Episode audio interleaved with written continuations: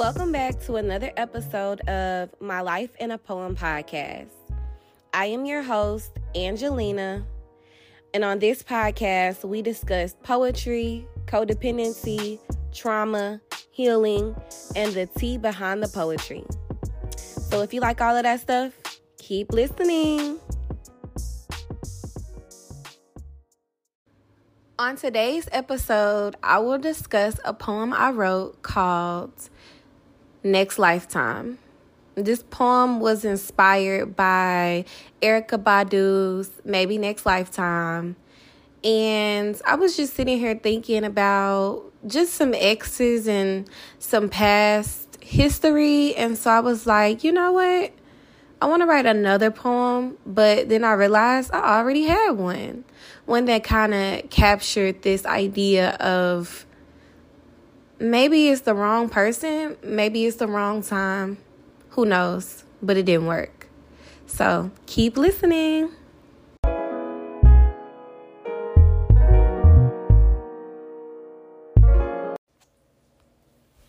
Badu said, maybe next lifetime. You will give my rhymes a lifetime of wife time. And maybe this time is the right time. See, I'm inspired. Haven't walked out on a summer's day and stumbled on anything that compares to the beauty in the month of May until I walked outside and had a taste of the streets. Felt the defeat of the mediocre chivalry these vultures preach. I've had enough of cold, like COVID-19. Can I follow you into the summer and enjoy the AC? It was you who saved me from the streets. Got me to go higher in the things that I aspire, like this poetry thing. What do you do for me?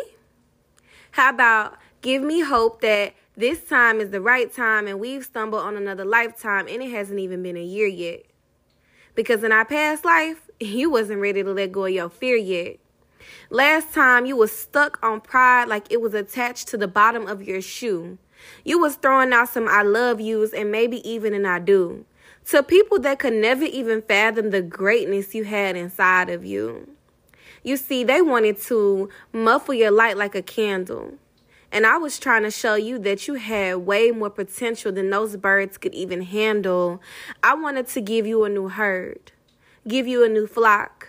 But you mocked my wisdom and you threw away my feathers. I just hope that this time you dress for the weather. Because, baby, we flying.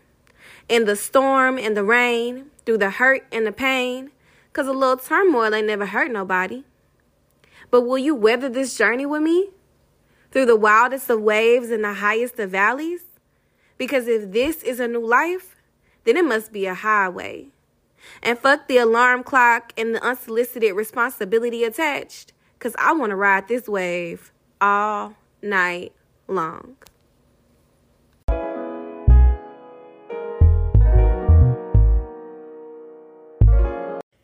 Y'all, oh my goodness, like, I remember when I wrote that poem.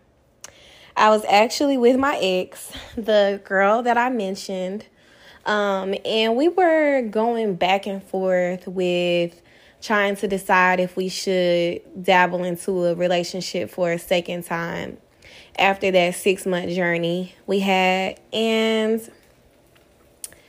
it ended up not being that. We probably got in a relationship for about 2 days, and then I was just like, yeah, I don't want this. And we ended up breaking up. And I think it was just me not really feeling it. Like, you know, when something's just not there, it just don't do it for you. And that's where I was with that. But in between the time of us, like, bonding and trying to rekindle the fire, I definitely wrote that poem. And I had hopes that this was a new lifetime, that this was a second chance for us. But if I haven't learned anything else in my last almost 24 years of living, it's that people don't really change that much. And a lot of times when things don't work out, maybe it just wasn't meant to work out. I noticed that when I see people from high school and like their adult life, it's either I've changed so drastically and they've stayed the same, or they've changed so drastically in like in the wrongest of ways. Like, so for example, I just saw one of my exes from high school and he graduated about a year or two before I did from high school and went to college. Y'all, this man is still working on his bachelor's. So there's nothing wrong with that. But, you know, you kind of wonder why it's taking somebody. What? I mean, I'm about to get on my master's. So I've been graduating from high school for 6 years. I mean, you kind of wonder why it's taking somebody 7 to 8 years to get a 4-year degree. I ended up communicating with him again and asked him, you know, hey, what's going on? You know, after I saw him at the oil change place where I was getting my oil change. And he told me that he had been isolating himself for 2 years. Like, he's just been in a house and he hadn't left the house in 2 years. He talked about how he hadn't been in a relationship in over 3 years, how he hadn't talked to our high school classmates, his best friend, and my ex-best friend since, well, about 4 or 5 years ago. So it just seemed like he had been very isolated from the world. And I don't know what happened with his mental health, but for him to be isolated so tough, it just was so heartbreaking. And I asked him, you know, have you talked to anybody about your mental health in this isolation? And he was like, no, not really. Like, I haven't talked to anybody. I just isolate myself. And I'm like, you know, in the mental health profession, I'm thinking to myself, isolation is not good. Like, sure, you should maybe step away to recharge, but true isolation is not healthy. And so I'll explain the difference. If you're stepping away from maybe a job for a moment, maybe you need a vacation, maybe you're stepping away from responsibilities and you're just getting to yourself and you're doing some healthy coping. Like, it could even be watching your favorite Netflix show. It could be starting your own podcast. It could be working out, whatever that is, you're recharging. But to isolate is to remove yourself from people and you're not doing anything. And you're saying you don't need human connection and you don't need people. That is one of the highest determinants of negative mental health. Like, your support system and your environment is what's really going to push your mental health. And that's one of the highest risk factors for saying that somebody is going to overcome depression or overcome anxiety. Like, you really do need human connection. You really do need a support system, whatever that is. It doesn't have to be, you know, you actually going out the house and being around people, but maybe it's social media. Maybe you're doing an anonymous group through Zoom. Maybe you're on a Facebook group. Maybe you're in a group chat with your family, something. But you have, like, we're not meant to do this thing called life alone. And so that was just really heartbreaking to see him in that state.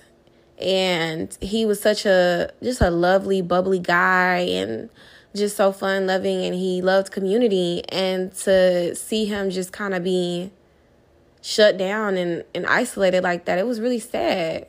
So, hey, but you know, I mean, that's kind of one of those things where I'm like, I wanted to marry that guy. I wanted to be with him so tough in high school, and it didn't happen. And maybe that was for my own good. Maybe that was a bullet guy was trying to dodge for me, because now we here, you know, 7 years later, and it seems like he's having a mental breakdown and he's not coping very well. And he's been doing this for 3 years. Which is very, very sad, but I'm not sure I really wanted to be on that roller coaster. And I've been working on my own mental health, and I'm not sure anybody wanted to be on my roller coaster either. And like I say, man, my condolences to anybody whoever got a bought lesson rather than a taught lesson for me. I've said that in my poem, like, I apologize because your girl has been through it. I'm learning, I'm growing, but just thinking back on my exes and just kind of where they are today, oh my goodness, like, it's so, sometimes you look at people and you're like, you know what, I'm glad we didn't work out because I could have been baby mama number 5. Like, I could have been baby mama number 1 and could have been looking at baby mama number 5. Like, so happy that wasn't me. And then you got some exes you look and you be like, dang, like he married, you know, he doing well, house, baby, first kid, you know, they look happy. But I'm going to tell you right now, don't compare yourself to other people, because one thing that really keeps me grounded when I want to do that is I think to myself, I don't know the ins and outs of their relationship. I don't know what they go through at night. I don't know the troubles and the struggles they have. People are only going to post their best on social media. So if you continue to remind yourself that, you know, people are only showing you their best and their greatest. They have problems. They put their pants on one leg at a time, just like you do. Nobody's any better than you. So, I don't know. I just wanted to post this episode just to share a little bit of the tea with y'all, how I had seen my ex and thought about the other ex. And, oh, my goodness, so many exes, like, so many exes. It sounds bad, but your girl did quite a bit of dating in high school. And I'm not really sure if you should count that. Maybe you should. I don't know. I'm counting it. I only had 2 relationships in college. So if I'm counting there, I mean, I'm doing pretty good. But hey, you live and you learn. But if you all found that poem helpful, please like and follow on Spotify and Google Podcasts. And I will be back with another episode. Bye.